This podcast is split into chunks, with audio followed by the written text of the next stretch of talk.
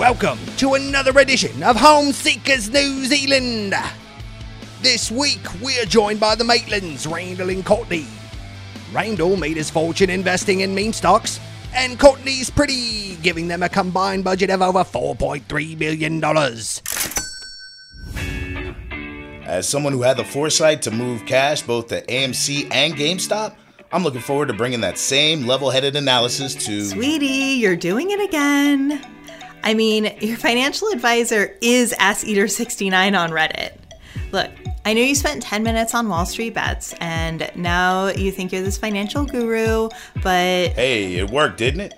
Our first stop brings us high atop the Hataitai Hills to the Cosgrove Estate. A mid-century five-bedroom, four-bath mansion offering over 2,500 square meters of luxurious potential.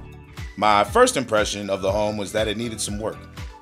The entire place was empty, full of dust and cobwebs. It also had this really creepy basement. I don't know about this place. Also, I don't think there's any other black people in New Zealand. the neighborhood here feels so safe. I loved the overall vibe of the home, and I can just tell the basement would be perfect for Randall's man cave. The hell are you talking about? This place is creepy as shit. Oh, come on. It's not that bad. Baby, there's bloodstains on the wall and it literally smells like rotten flesh. Like you know what rotting flesh smells like. Smells like yo stank ass. Awkward! I cringe as I'm legally obligated to tell Randall and Courtney that this home was the location of horrific murders brought about by a terrible Sumatran curse. Yeah, I think I've heard enough. It's gonna be a hard no from me. Babe, the fine people of Sumatra would not put a curse on this basement. I mean, they make our coffee, and I haven't noticed any voodoo curses. Have you? You know that's not a fair comparison at all, right? Oh, you're just a scaredy cat, Randall. Come on. Don't be such a little baby. You know I hate when you do that voice with me. Courtney leads Randall down to the basement, where gnashing, growling sounds come from behind the cellar door.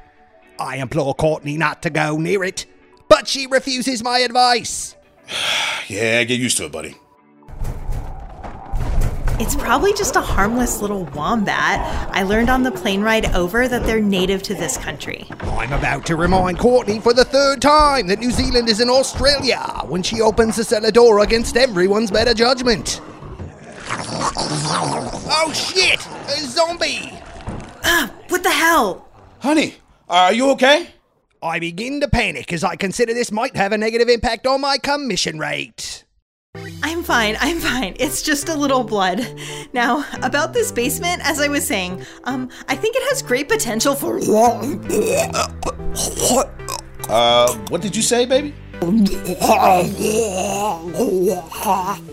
Oh, really? I watch a smile creep across Randall's face. The commission's looking promising after all. Baby, if I wanted to throw loud parties every weekend in the living room, uh, what would you think about that? Uh huh. And if I wanted to watch movies with the volume all the way up, what would you say about that? Right, right. And uh, when your parents come to visit, would you think about having them stay down here with the zombie creature? Oh, thank God. We'll take it.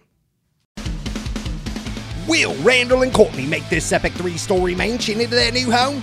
Will Randall decide to trade one domestic curse for another? Find out next on Home Seekers New Zealand!